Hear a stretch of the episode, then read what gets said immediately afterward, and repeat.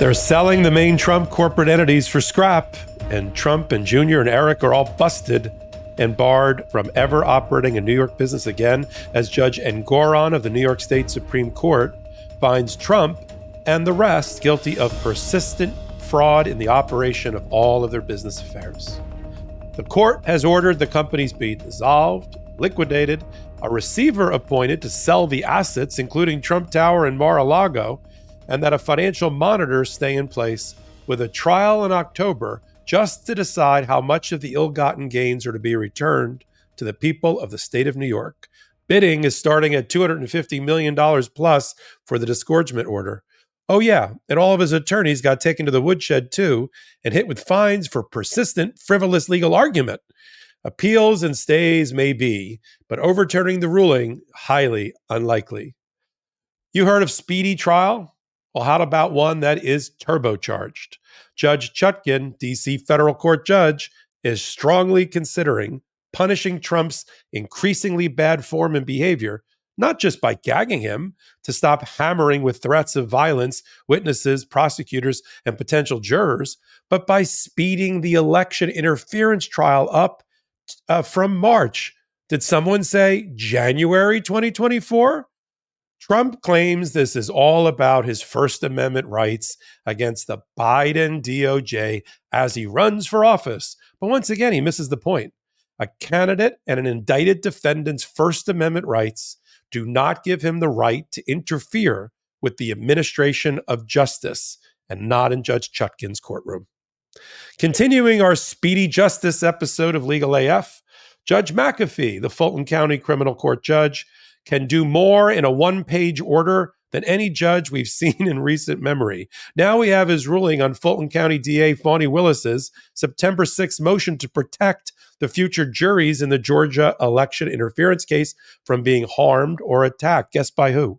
We have the second anonymous jury ruling against Trump in a year, and we will tell you why this protects Trump's right to a fair trial, even if he doesn't understand that.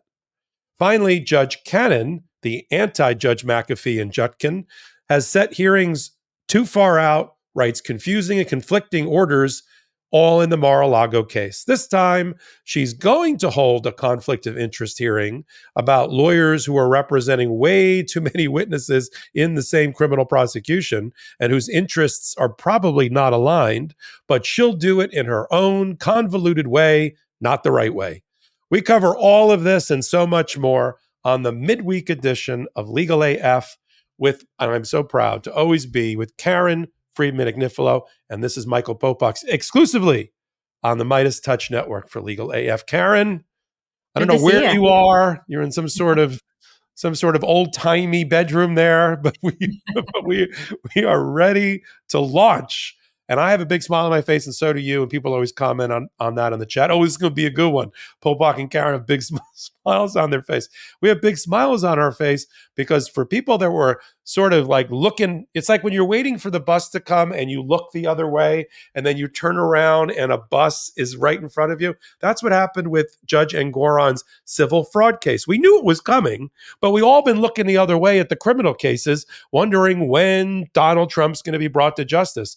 Well, if you can call taking the very essence of his DNA and ego and heart, ripping it out and showing it to him and then tossing it into the street, that's what Judge Engoron has just done by basically effectively in granting summary judgment for um, the New York Attorney General, the Office of Attorney General, the OAG, as we like to call it in the neighborhood, um, against Donald Trump without the need for trial, he has found, as a matter of law, that the Trump organization and all the things under it and all the people under it, including Donald Trump, have been conducting persistent fraud in their business dealings.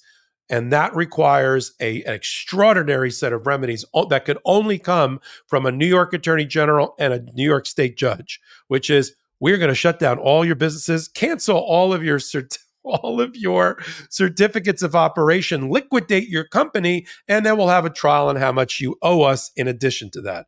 I mean, if Donald Trump has always run not only not as the master showman, but as like the consummate business person, we should have a business person in the White House. I always reminded people the guy went bankrupt four times. He's the only person in America who went bankrupt running a casino. Okay. We're talking about money hand over fist.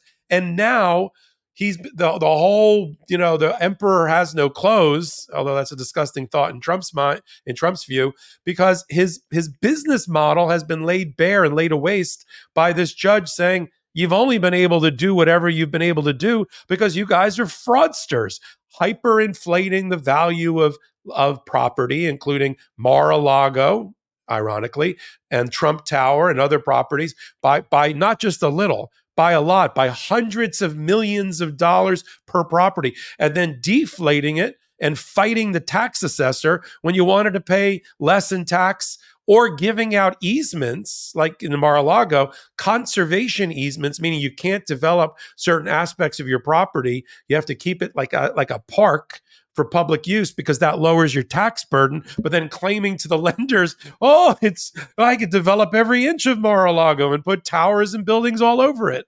Um, and so that is the fraud, right? And that is that in, that inhibits and and animates every action Donald Trump has ever done since he inherited this company from his father. I would like you, the inimitable Karen Friedman Agnifilo, prosecutor, former number two, I don't know why he's former one of the heads of the New York for the Manhattan DA's office, who worked closely in matters involving the New York Attorney General, who has a little bit of criminal power, but a big civil, a big civil stick that she gets to wield, or whoever occupies that office. And you've worked closely in parallel in parallel matters uh, related to this, including a little bit of Trump, but not this particular one. So I'd like you to sort of talk about what the 35 page decision, but but fundamentally what does this mean for Donald Trump? And then we'll round it out at the end of the segment with what does Donald Trump do from here? And what are his chances of prevailing at any of the two last stops on the train? The First Department Appellate Division, which sits over the, the New York State Supreme Court first level appeal, or all the way to the highest court in New York, which is the Court of Appeals.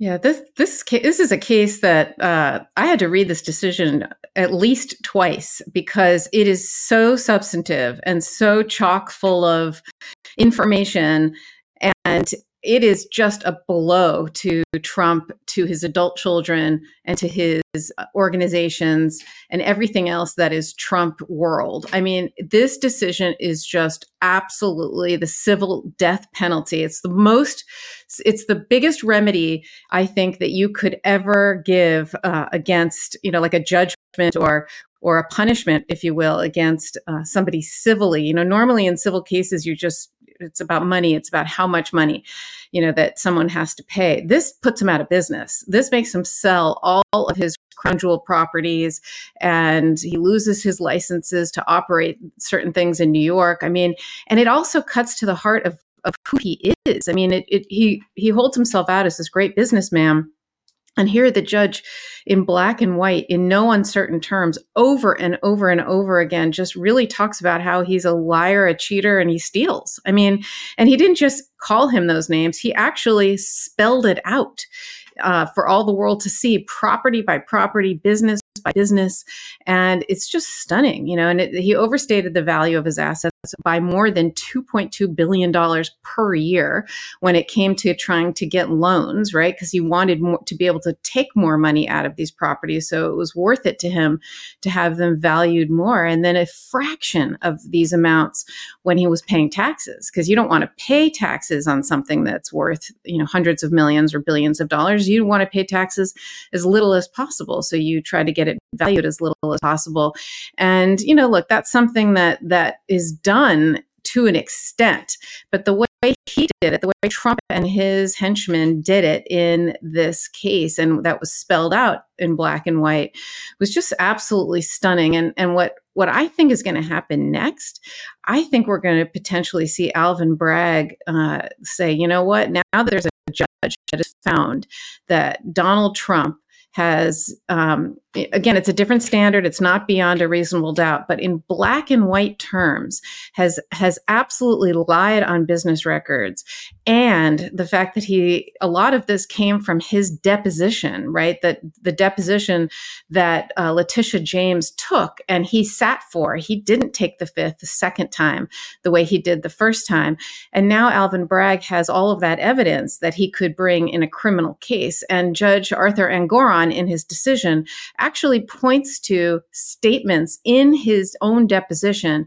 that are in conflict with things that were on paper. And so I think the evidence is there. It's in black and white. You've got Donald Trump's words and you've got the the statements. You know, one of the things uh, Judge Engoron said was, look, this is essentially a documents case, right? You look at the documents and you see what they say.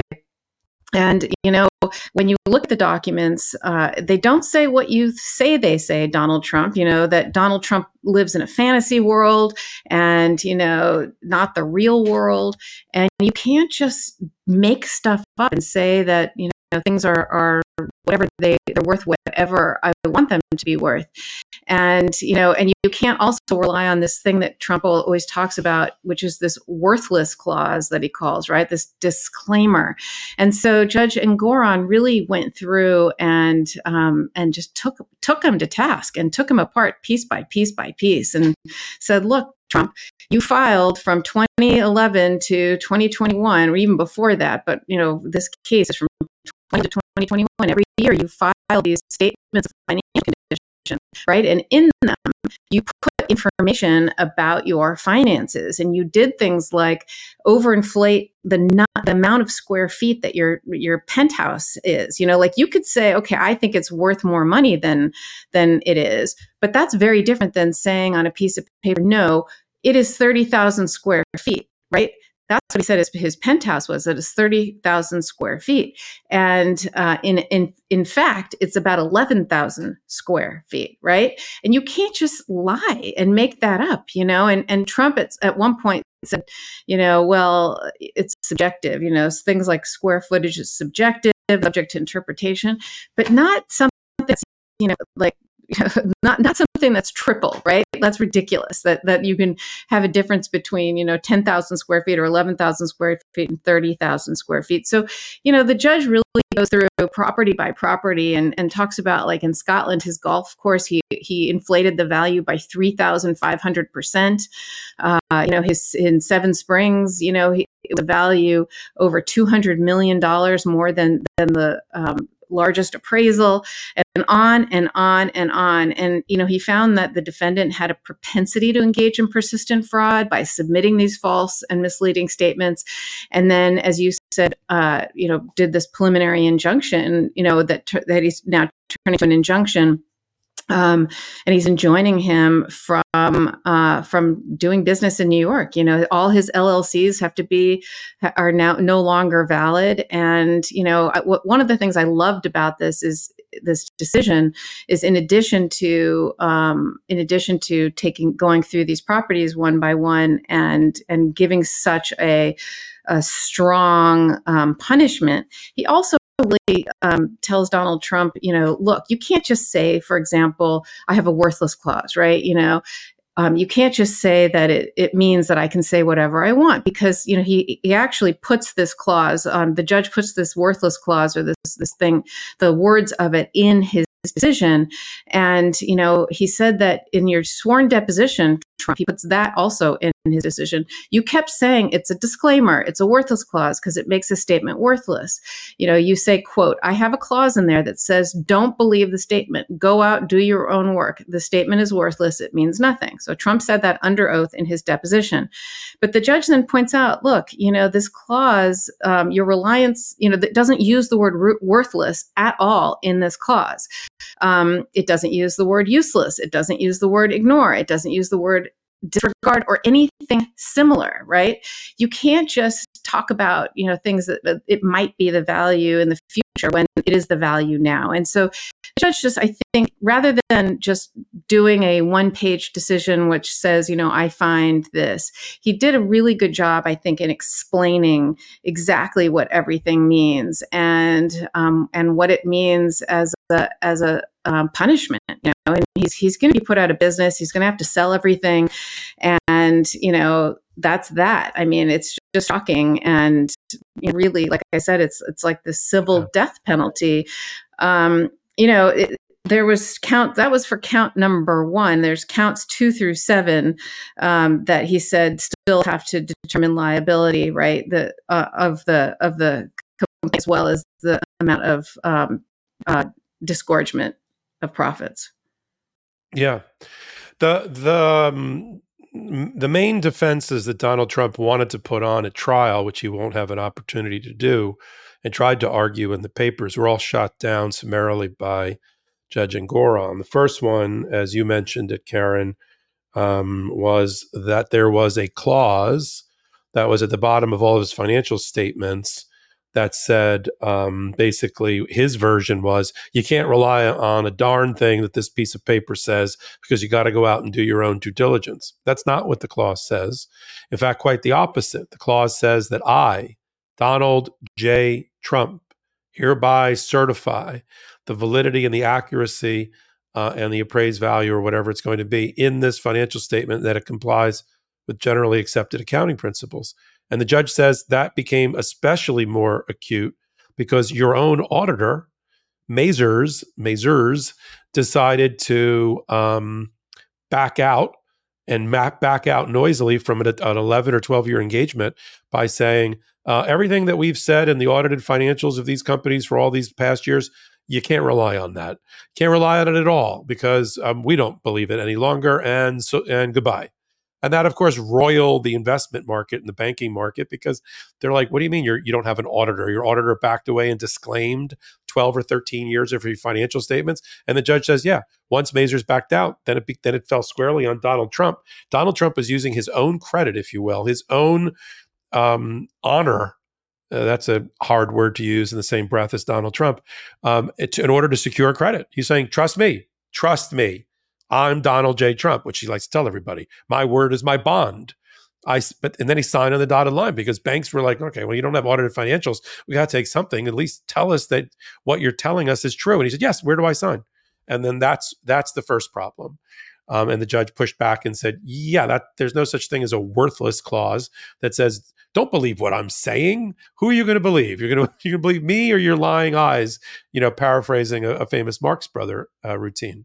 This is from the judge, who I love. Anybody that paraphrases quotes the Marx Brothers, I'm in.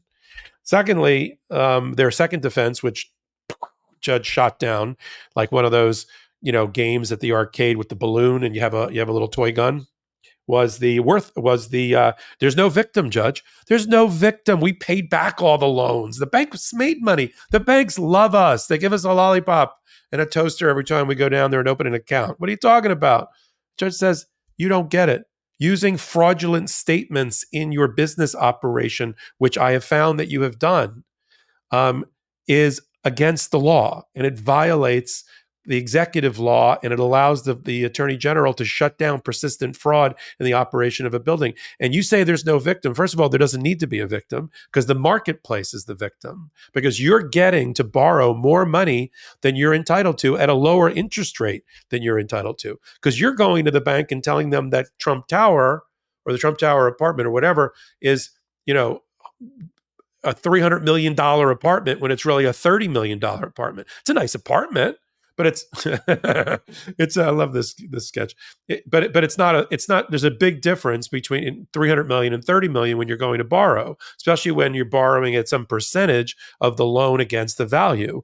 And you're getting a lower interest rate because it's so let's say I wanted to borrow 100 million dollars and the property's worth 300 million dollars. Well, the, they're going to give you a lower a lower interest rate because if you default they're over secured because there's there's 200 million dollars of equity and they they're like okay well worst case scenario we'll get all our money back. So they lower the interest rate. But if you're borrowing 100 million and the apartment's only worth 30 million then the bank unbeknownst to them is undersecured meaning they lent money they shouldn't have at a rate that they shouldn't have.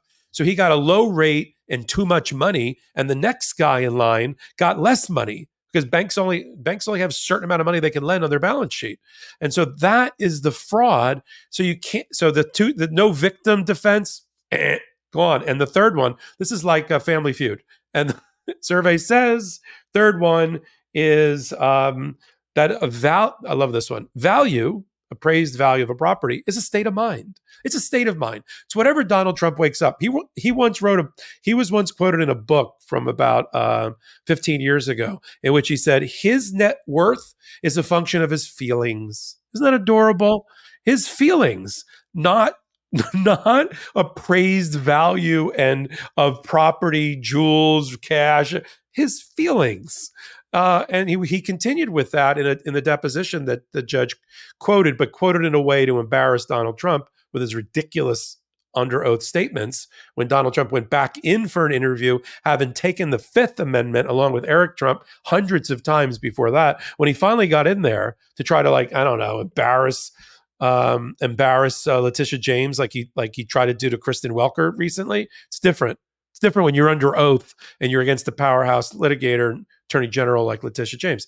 And he said, "Yeah, it's uh, you know, my buildings are like uh, masterpiece paintings on the wall. How do you put a price on the Mona Lisa? You know, it's whatever somebody will pay." And I love the way Engoron popped that balloon so elegantly and really got Trump.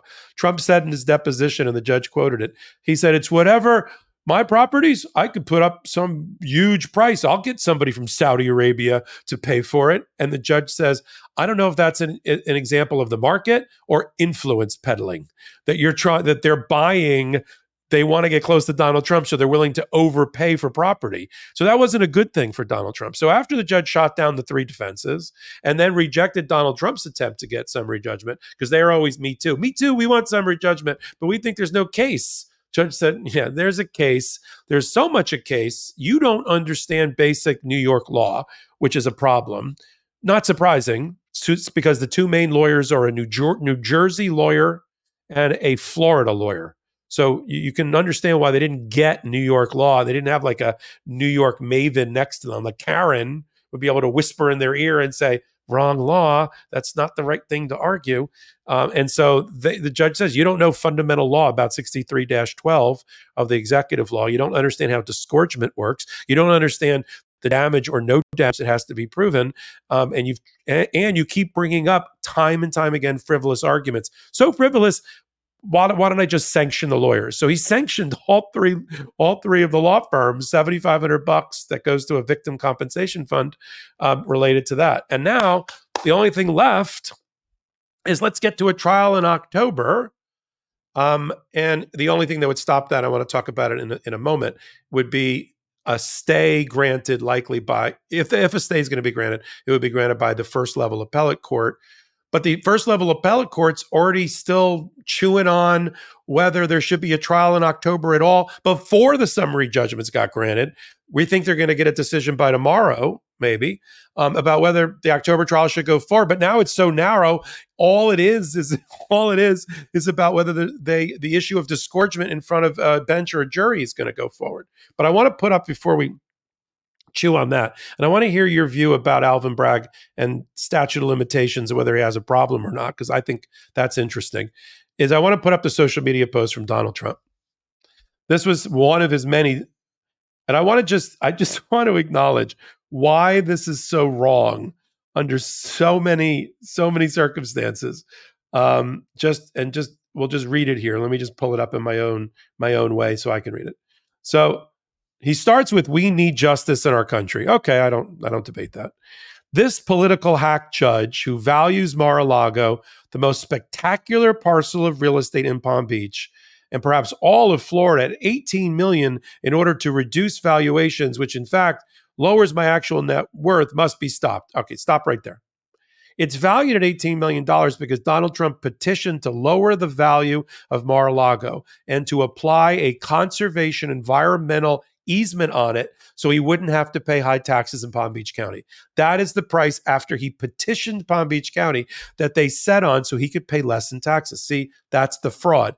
Up, up, up, up, fake numbers for loans, down, down, down for for uh, taxes. So you have that. Then he says, I've had a very unfair set of judges since entering politics, but nobody has been as unhinged as, as this guy. I would beg to differ.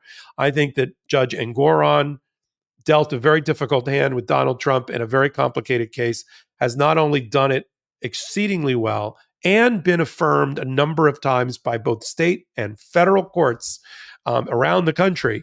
But uh, I, I don't, I do not think there is reversible error that will help Donald Trump at the appellate level.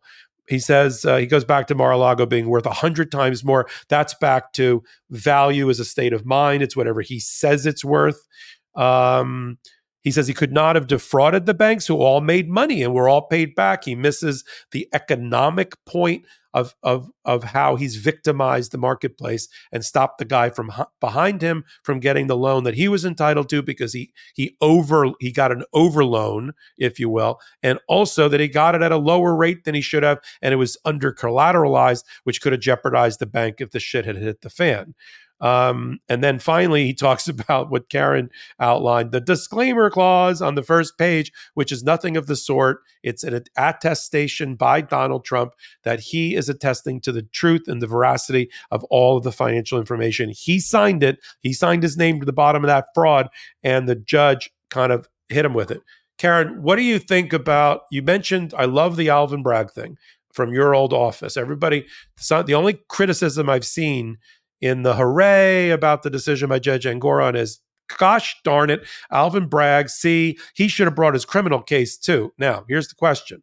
We know that that um, Letitia James had some issues on some of her claims because they fell off the statute of limitations timeline because she had six years to bring them. What's the deal with the feds? I mean, the feds with the criminal prosecution. Can Alvin bring it now? And does he have any type of because it's persistent fraud, does he have a limitations problem with filing?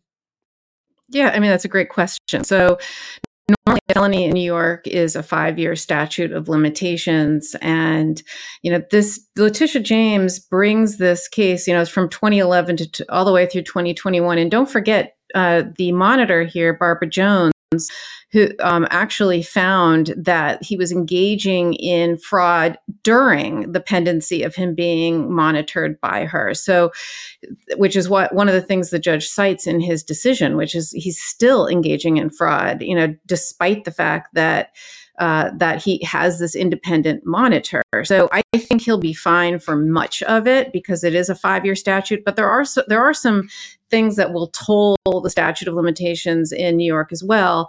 One is if you're continuously outside of the jurisdiction uh, during that time. And, you know, he was outside the jurisdiction at, during the time that he was president, right? He wasn't living in New York and he can't be prosecuted as, as a sitting president for for a crime. So I think they would argue that that period of time tolls the statute, you know, doesn't count in the five years. And he changed his residence to Florida, et cetera. So I do think he has time to bring uh, some of the charges, um, if not many of the charges, if he is planning on doing it. So we'll see. Well, here's the question that all of the audience, I'm sure, is waiting for. If you were Alvin Bragg, knowing what you know now from the order and all the evidence we've seen, would you, if the buck stopped with you, would you prosecute? If I could prove it beyond a reasonable doubt, absolutely. You know, it's a different standard, right? Yeah. It's not preponderance of the evidence, which is here, um, which is you know the the ba- the scales are you know are exactly equal, right? And you put a feather on it, and it goes a tiny bit, and that's that's you know what it that's what's preponderance. I love that civil standard. I mean, I love it's the best standard ever. You know, I when I left, feathers. left when, when I left prosecution, I mean, and you know now I do a lot of civil work. It's my favorite. It's my favorite part of it. Like to prove something beyond a reasonable doubt is not easy. You know, you have to convince 12 jurors beyond a reasonable doubt. They all have to agree as to every element of every crime beyond a reasonable doubt. Well, so go ahead. But I was going to say, you 30 years on the with the more extreme burden. Now that you've moved over a lot to civil, it must be like you used to run uh, a record time with a 50 pound vest and now you've shed you know exactly. like those vests and you've gotten rid of the vest and you're just running down the track you have no, you have no idea how much i love it. I, I am always like giddy uh, you know like that's yeah. it? That's all we have to do? Anyway so I, I do think you know i do think um, i don't know the evidence and the witnesses um, in that case but i do think that uh, if he can prove it beyond a reasonable doubt i think he should i think he can and and it is largely a documents case. So, you know, and, and between that and the depositions under oath, et cetera, I think it's it's certainly he should be looking at it again um, or still. And, you know, the, the only question is, does he wait? Um, to see the trial. You know, the, there's still going to be a trial, right? There's still going to be um, testimony at a trial to discuss, you know, some of the conduct here, because one of the things that Letitia James is going to want to determine is the egregiousness of the conduct, right? And how much money uh, sh- of the profits were ill gotten or needs to be um, disgorged. And so a lot of a lot more evidence will be developed through that trial. So perhaps he wants to wait to see how that goes and, and the witnesses testify, et cetera. That could be another thing he's waiting for. Yeah. And uh, I know what people are waiting for here. They're waiting for us to um, get to our other segments on, on Legal AF. And we're going to talk about Judge Chutkan, who's now has a fully briefed issue related to the gag order in the Jack Smith DC election interference case. Donald Trump's brief is in, and and it, we could have written it. We could have written it before he did. We knew exactly what he was going to argue, and uh, and we'll talk about what Judge Chutkan does with a misbehaving, and I'm putting it mildly, Donald Trump, who's busy attacking witnesses and potential jurors um, and the rest. Um, and she's already she's already laid out what her what her uh, potential remedy for misbehavior was, and I'm not sure it's a gag order. We'll talk about that uh, and what could ha- possibly happen in the courtroom. And we'll talk about Scott McAfee, so who so far has done nothing but impress me with the um, at the velocity at which he makes rulings, the clarity of them, the intellectual honesty of them.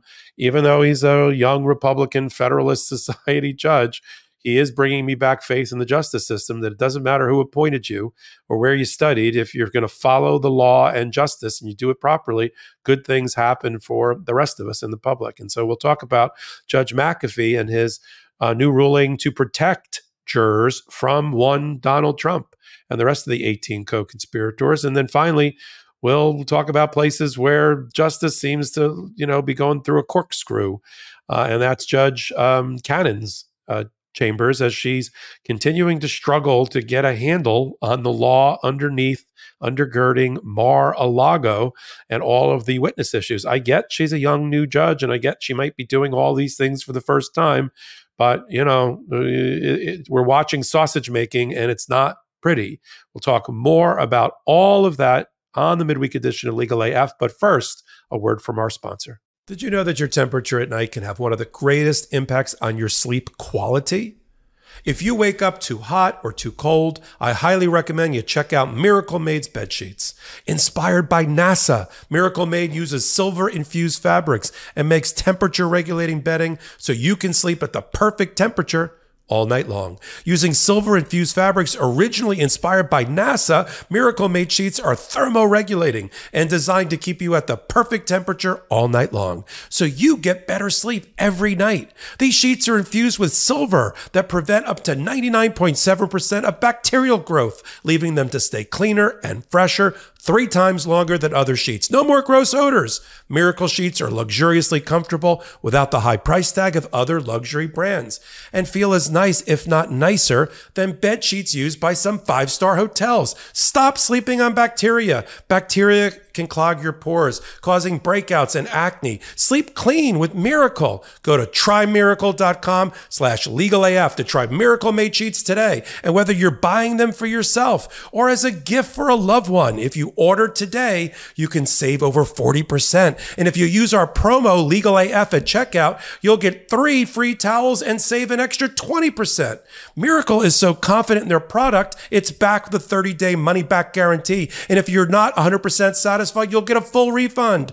Upgrade your sleep with Miracle Made. Go to trymiracle.com slash legalaf and use the code legalaf to claim your free three piece towel set and save over 40%. Again, that's trymiracle.com slash legalaf to treat yourself. Thank you, Miracle Made, for sponsoring this episode. And thank you, Judge Chutkan, because as we were about to break for the for the uh, commercial, she very kindly waited for us to be on break to break new news.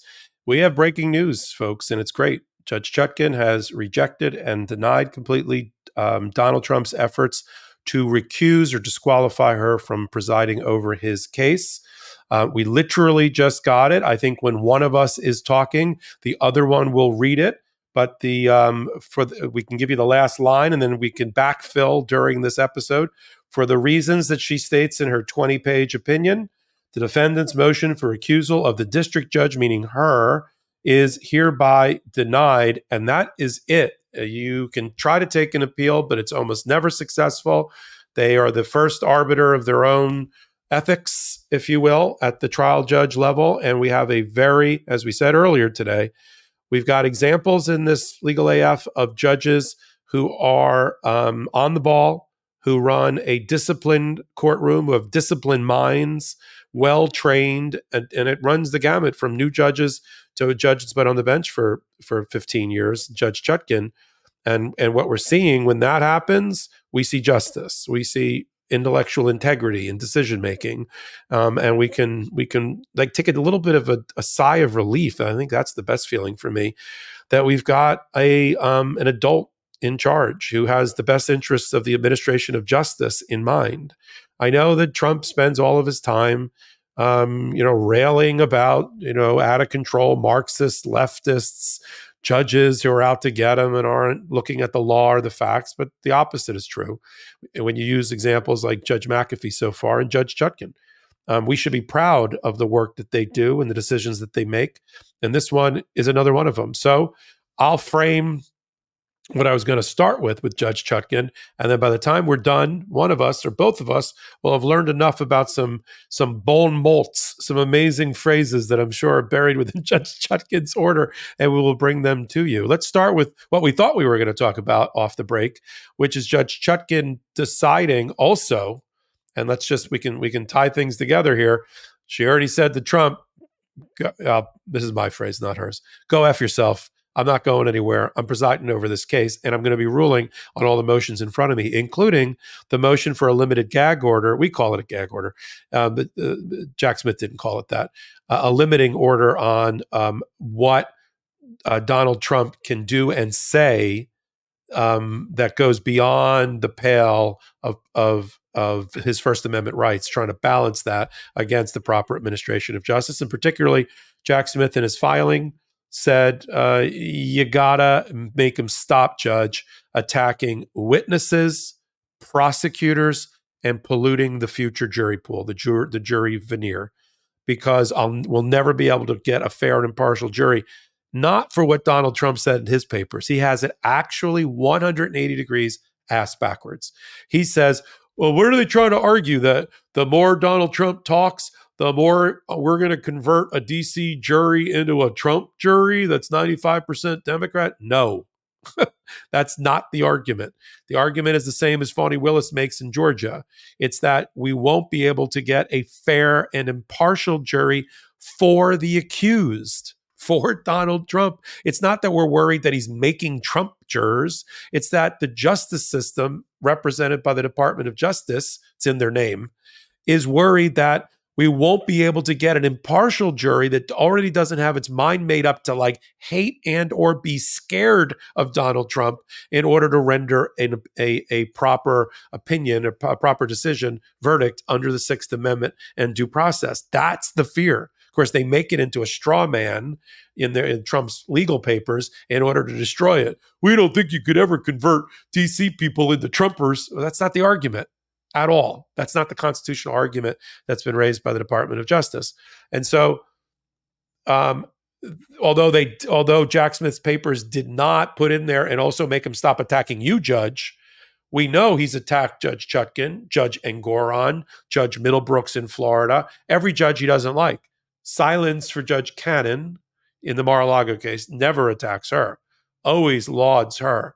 Silence. He he he hasn't attacked McAfee yet, he will. The judge up in up in uh, in Georgia, uh, and and Judge Merchan in presiding over the Stormy Daniels criminal case that we don't talk about much because things are sort of moving along towards a trial date there that may be reset up in New York.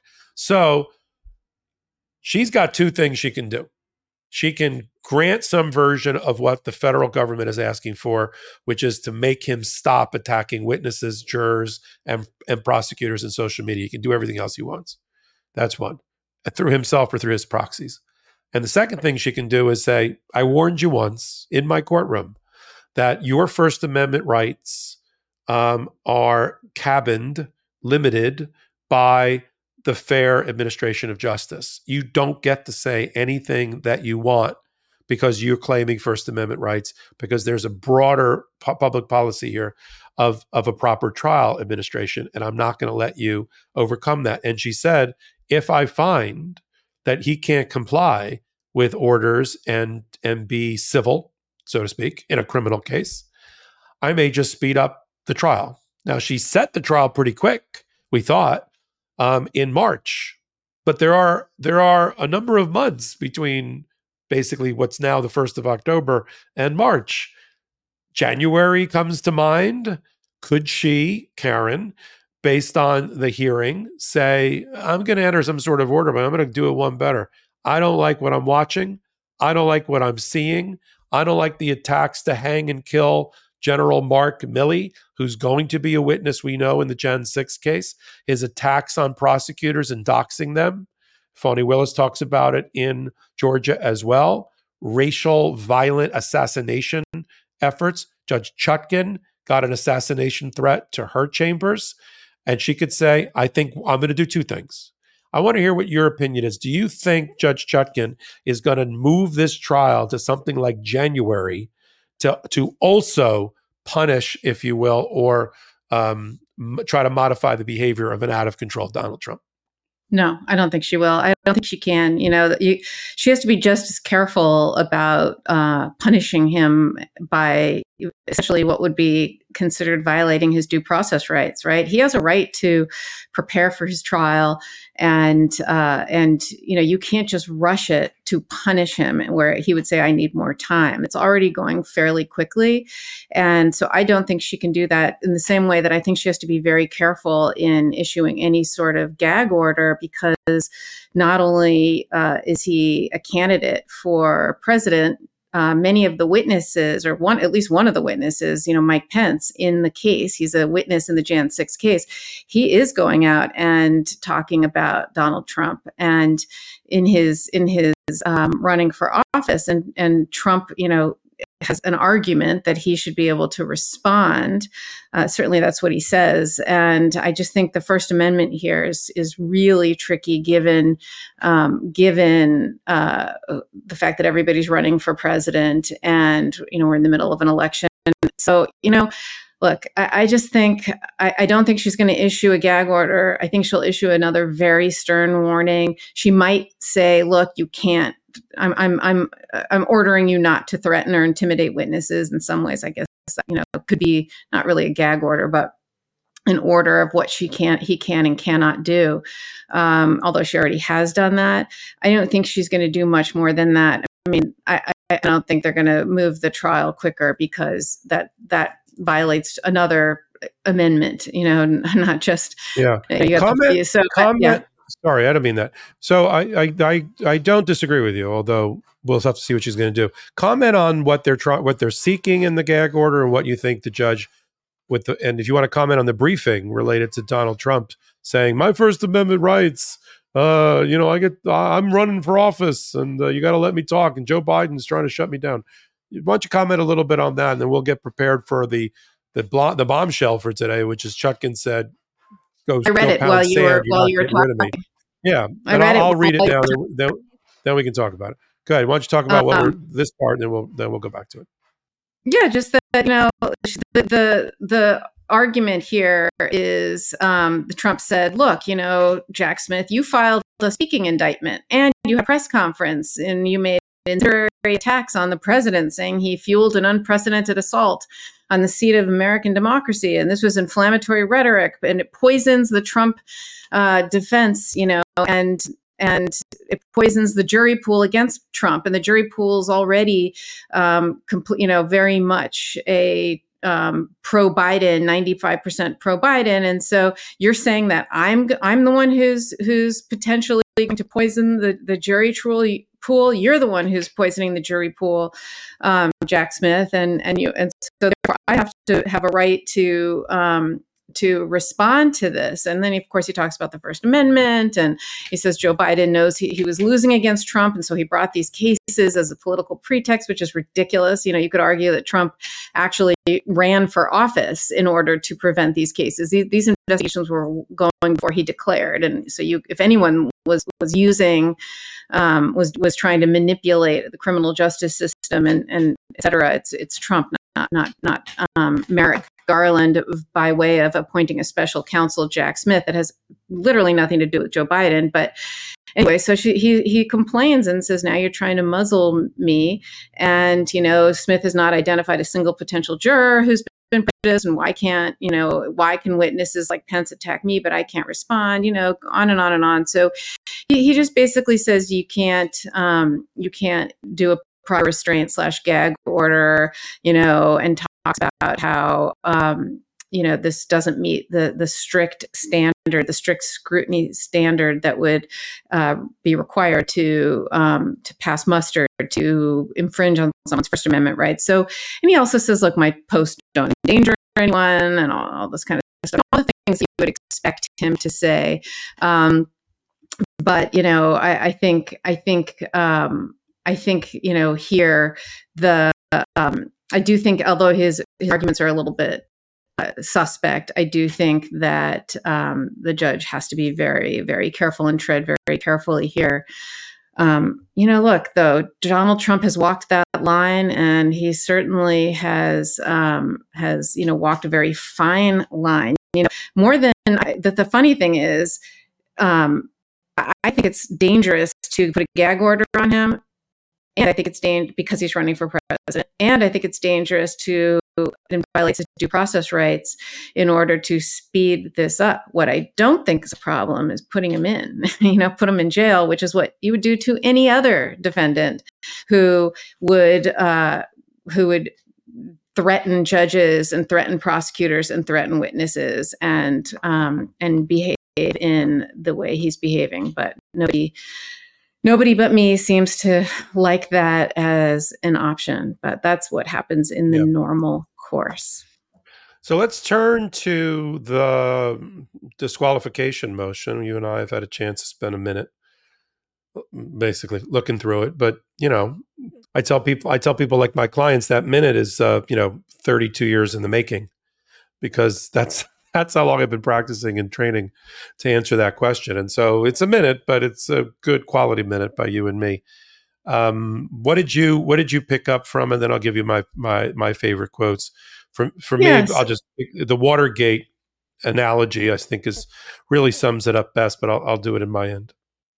Okay, so you know, to me, what I liked about this is she said, "Look, you know, yes, you point out that the, so so look back up. Trump said, I want you to be recused because in two other cases you made statements, Judge Chutkan, that you that show that you have a predetermined animus against me. In two other sentencings, when you sentenced other Jan 6 defendants, you made comments about, well, the guy who incited this, he's not being held accountable, et cetera. And therefore, you have shown that you are anti Trump. But what she did a really good job at showing was look, in any sentencing, in any federal case, there, uh, the judge, you know, the defense puts on mitigation evidence. And um, and what happens is the judge listened to the mitigation evidence and what the mitigation evidence was was both defendants said look you know i'm not the one who who incited this. I was doing this on, uh, you know at the behest of, of somebody who's not you know who's not being prosecuted for this meaning trump and she agreed with that or or at least acknowledged that. And so she said look this was a um, was an appropriate response to something i'm required to do which is considering mitigation in a case. So that's number one. You know you're taking my statements out of context these were intrajudicial statements is what she called them and said it, and they were a response to what was being said in other cases. Um, and then she went through the law and showed you know what the law is that would require um, recusal. And you know she sums it up in the end and says you know um, but basically you know this court from the beginning repeated its commitment to ensure orderly administration of justice in this and any other case. That commitment echoes the court's solemn oath to administer justice without respect to persons, to do equal right to the poor and to the rich, and to faithfully and impartially discharge and perform all duties under the Constitution and laws of the United States. Based on a review of the law and the facts and record, the court concludes the reasonable observer would not doubt its ability to uphold that promise in this case. And I just thought that was a beautiful paragraph. And that's why she denied the motion because she can be fair. And uh, anyone looking at what she does and says will see that she will be fair. Yeah. So I loved her breakdown of it. She basically took them right at their um, their, their frontal attacks on her. Two different Jan 6 defendants who blamed Donald Trump at some point to try to get leniency in their sentencing.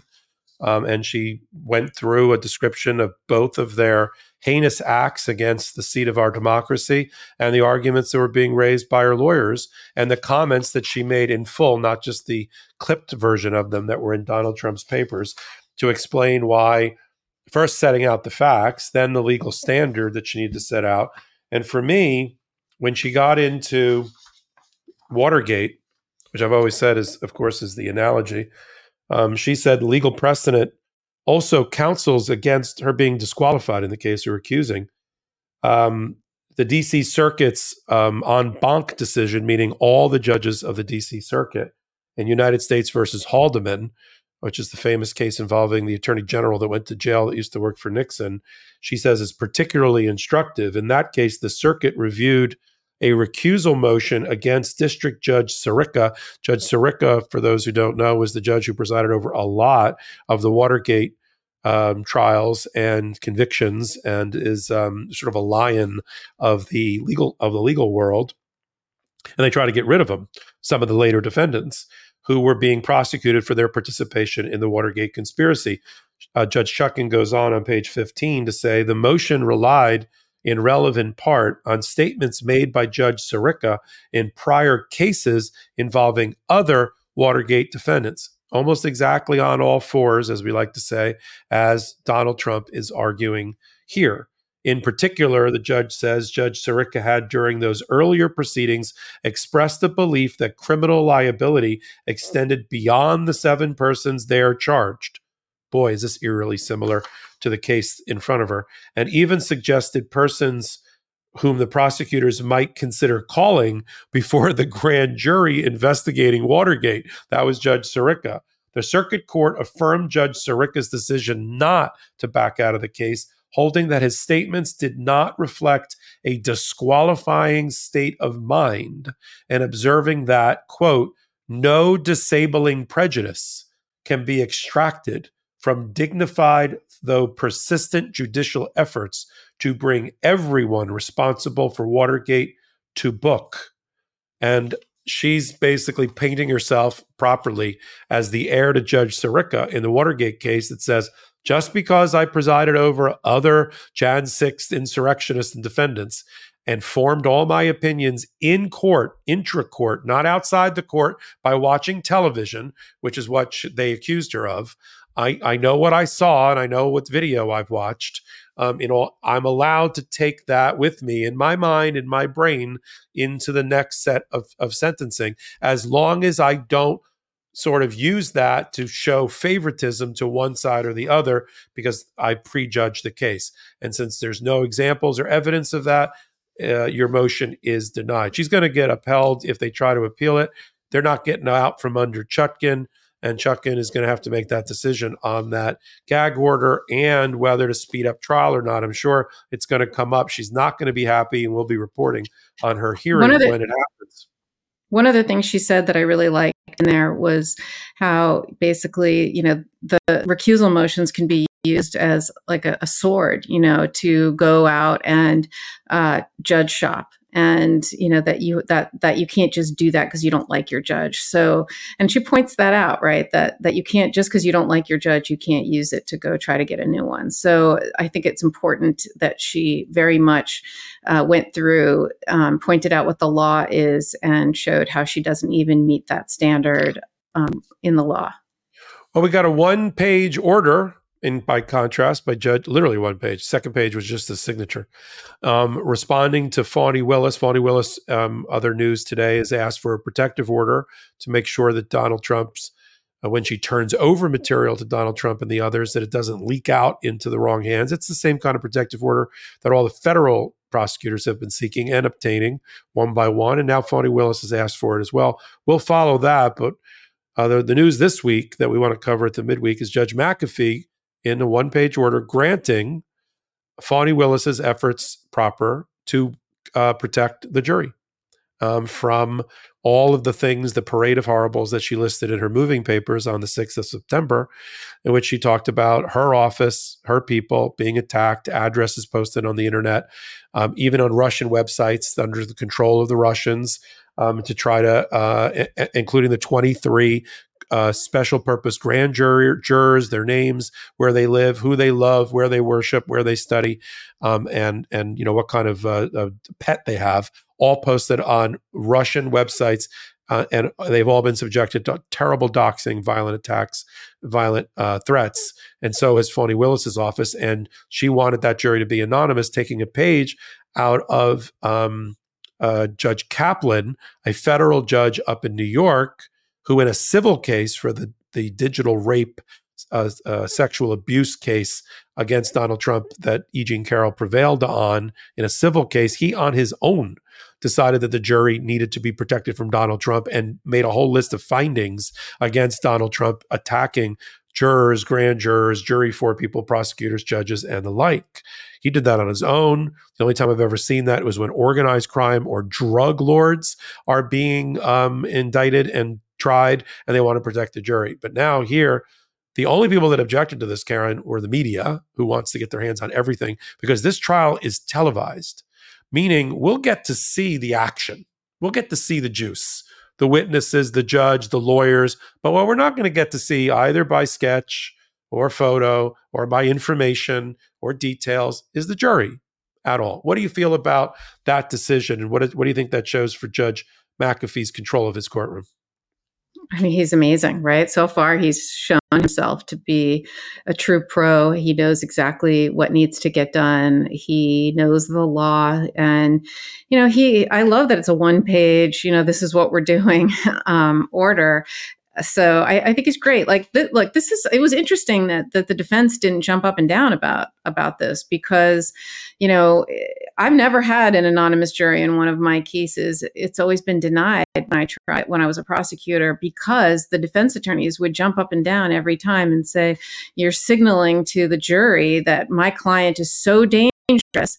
That you know and so bad that they have to remain anonymous and i don't want that to you know you're to it's to prejudice my my case if they're so scared you know that they have to remain anonymous etc so um so i thought that was sort of interesting. Nobody objected except the press but i think it's the right thing. I mean you see what happens to you know to these are just ordinary citizens who are doing their civic duty and they shouldn't have to be subjected to you know the the, the horrific behavior of of people who follow Donald Trump. You know that's it doesn't matter whether it's Trump himself who has threatened prosecutors and threatened witnesses and you know post pictures of you know the, the baseball hat to to Alvin Bragg's head or you know whatever. We we've seen so many examples of of him threatening um, doing things that are threatening especially January 6th right? And he says oh you know I didn't do he he, he says I I basically denies having anything to do with any of the violence but we all know that he is the guy who makes all the violence happen to everybody, whether it's Ruby Freeman and Shaye Moss, whether it's January 6th, whatever it is, you know, all the death threats, etc.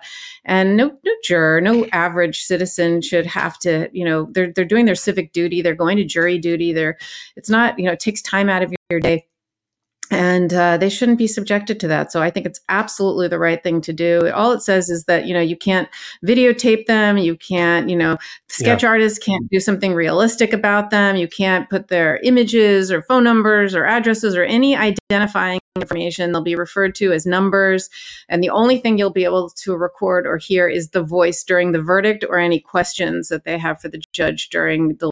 But just the voice, yeah. I I um I totally agree with you. In fact, I said something similar to what you just said when the motion. It was really the judge up in the E. Jean Carroll case who, on his own, one Friday or Saturday, sent out an order. You and I or Ben covered it in which he said, I'd like to hear from the lawyers as to why or whether there should be an anonymous jury. It was just out of the top of his head. Um, you know, uh, and we thought, oh, here we go. It's going to be Joe Tacopina and Alina Habba, and they're going to argue just what you argued, which is no, that prejudges him. The jury's going to be like, shit, we need protection from this guy. He must be a bad guy. Um, and they, it was like nothing. It, just like here, nothing because it's almost like I feel like the lawyers are convinced that they need an anonymous jury to protect their own client from his worst instincts. Um, because if they give him what he naturally wants, which is tell me who they are and tell me where they live, uh, bad things will happen. So sometimes, you know, I had a case that you and I like to joke about um, involving a very famous uh, musician. Uh, and when uh, when I got him sanctioned, because of his poor conduct during a deposition and attacking me and everybody else, uh, the judge basically had me write the admonitions or the warnings that she was going to read him before the next deposition.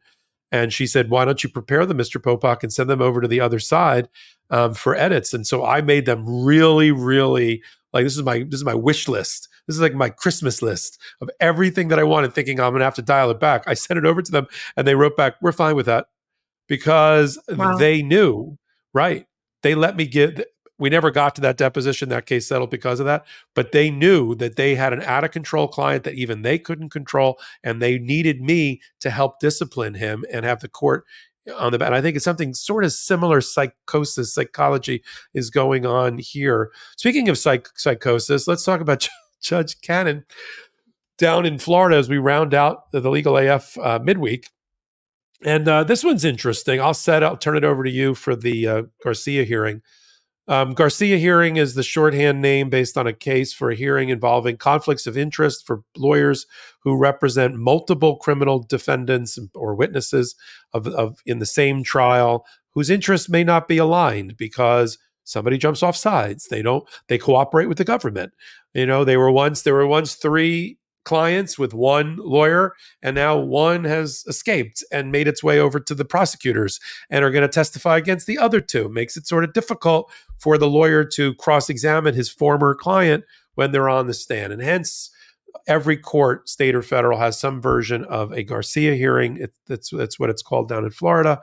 And we already saw a version of it involving Mar-a-Lago because the hearing took place in the District of Columbia, very well, very well handled by the chief judge, Jeb, Jeb, Jeb Boasberg, in which Yuscil Taveras, the IT worker, who used to be represented by Stan Woodward, one of the lawyers in the hearing that's coming up in Florida, when he got his own independent lawyer, um, he made a different decision, which was I just perjured myself in front of the grand jury and I need to recant all my testimony and cooperate with the federal government. The federal government said, Come on in. we'll redo the entire indictment in Mar a Lago based on your new testimony. And that's what can happen if it's properly handled, where you have an independent lawyer, usually a public defender, standing by, witnesses, and all of that. That's up in Washington. Judge Cannon has a different idea about how to run a Garcia hearing. And Karen, why don't you take it from there? And what do you think the end result is with Stan Woodward one lawyer, and, and John Irving, another lawyer, who collectively represent 10 different defendants and witnesses all in Mar-a-Lago. And they don't think there's a problem with it, even though a couple of them have, are now flipped and cooperating with the government. Yes, they're going to have two hearings on October 12th in Fort Pierce. Uh, De Oliveira's is going to be at 1 o'clock in the afternoon, and um, Waltine Nauta is going to be at 3 o'clock on the same day.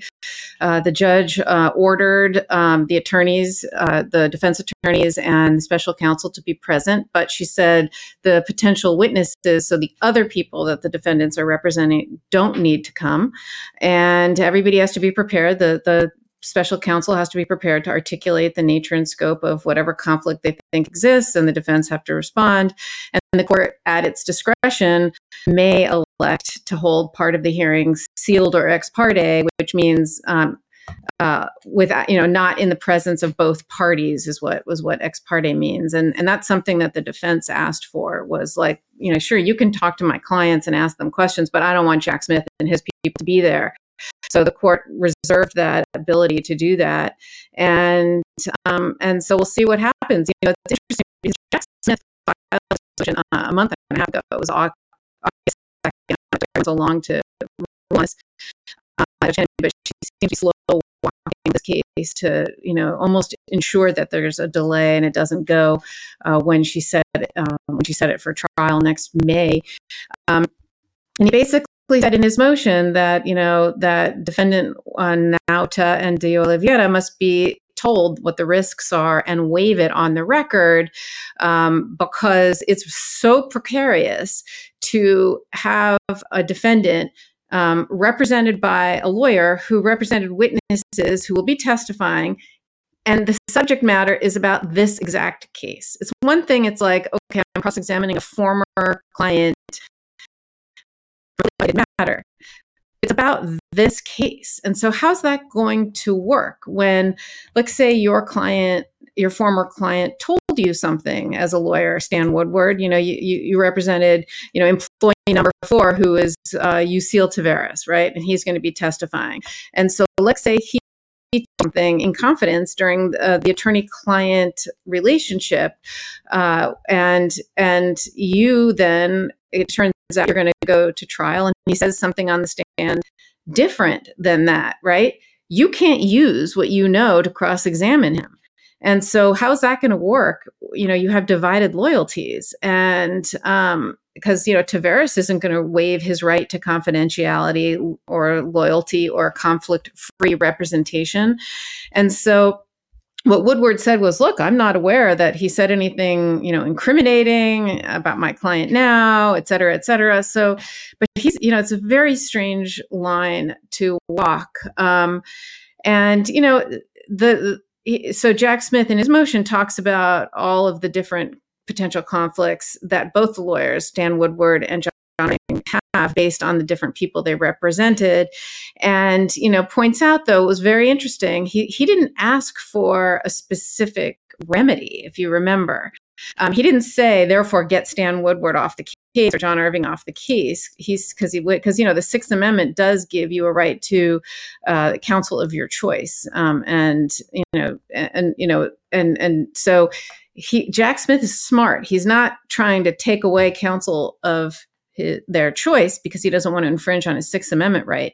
So he says, Judge, you, I just want you to make sure that you apprise them of all the parade of horribles that could happen and tell them what the conflicts are and all the things they're not going to be able to do on behalf of their client and just make sure they waive that on the record um, and then, you know, do what you want. And basically what this is, is he's protecting his record. Okay. That, and that's, you know, the, the only thing um, uh, prosecutors think about, it's not just about, you know, getting a conviction um, you have to get a conviction and you have to make sure that it doesn't get overturned because what good is a, a, case a trial if it gets overturned?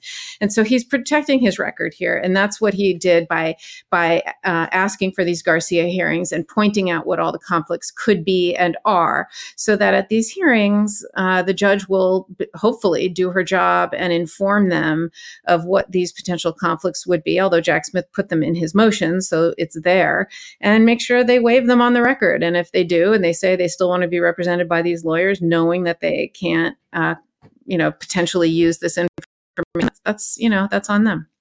Yeah, I don't like the way she's conducting the hearing. I think uh, Chief Judge uh, Boasberg has a better method, having an independent lawyer standing by and taking in witness testimony if necessary. But if this is the way she's going to do it, it's a it is a Garcia hearing. Um, uh, I think it'll survive the Eleventh Circuit precedent. And, and again, uh, my my opinion, and I think it's joined by the other my co-leaders of K of uh, Legal AF. I said legal legal KFA. That's good too.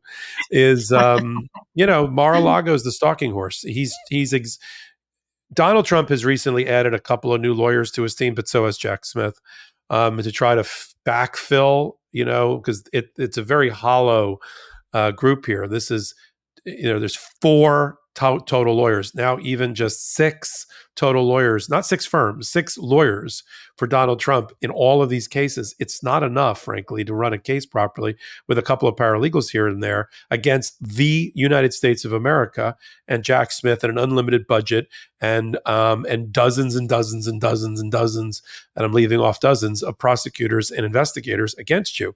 Um, so the more that he Jack Smith exhausts and tires out uh, with motion practice down in Mar-a-Lago, you know, where the main case is in DC with Judge Chutkan, who's not going anywhere. And so I like the fact that there are these two cases. And yes, Mar-a-Lago is important, and I want to I want to put him away for all these things. But if if if you know God came down and said, Popok, pick one, pick one where there's a conviction. I'd be like the election case in, in DC with Judge Chutkan.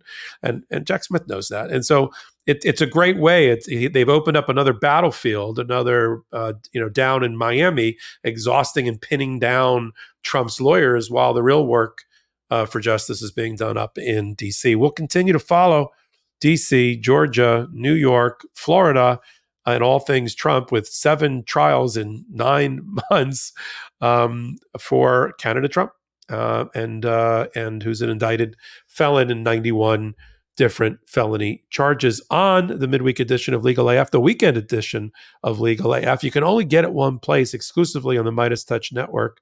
Help us get to 2 million free subscribers on the YouTube channel. They're so close. Be the 2 million be the 2 millionth person. The bigger the network is, the bigger that platform is, the more your voice is heard. Period. Eh, bar none. And everything I'm going to describe about the ways to support us and make our content come to you, the way it's coming and the volume and the volume of the quality is to support the MeidasTouch network. Go on the audio version of this if you're watching it on YouTube. We drop the audio a few hours later. Click onto that. That's free.